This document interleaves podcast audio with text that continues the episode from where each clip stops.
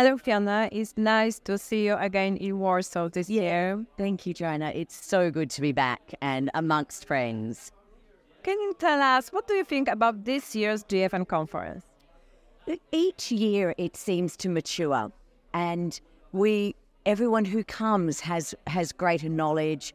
But each time there's there's new progress to discuss, new challenges also to discuss.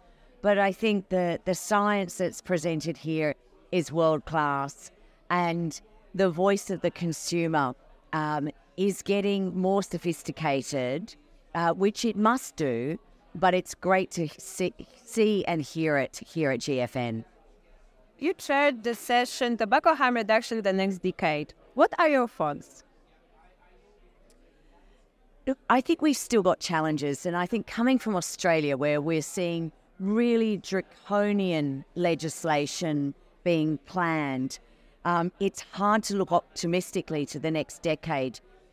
But I think, you know, the consumer is telling us what's happening. We are seeing more and more people turning to safer nicotine products. We are seeing the science um, really showing us that this is the way and that it is countering some of the, the really um, bad uh, bad science, but also very negative um, negative campaigns against um, tobacco harm reduction.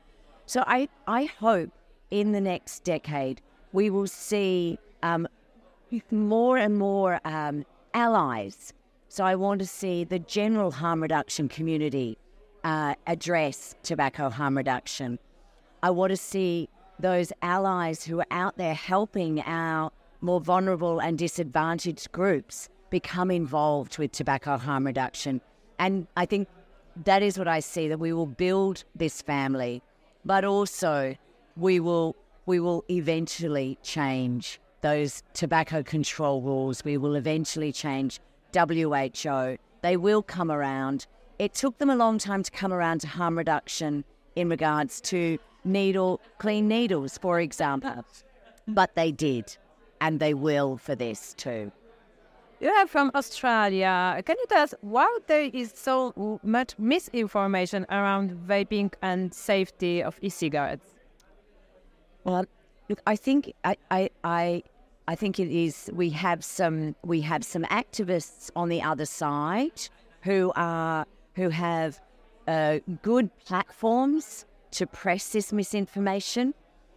I think there's an, uh, another thing, and it's it's a it's a misplaced pride in Australia that we have that we think that we were leaders in tobacco control, that we did wonderful things to address um, the the harms of tobacco, and that we know what's right and we don't need to listen to anyone else. Now we all know that that's wrong. We know that that's not scientific. I mean, if you just listen to your own echo chamber, you will learn nothing.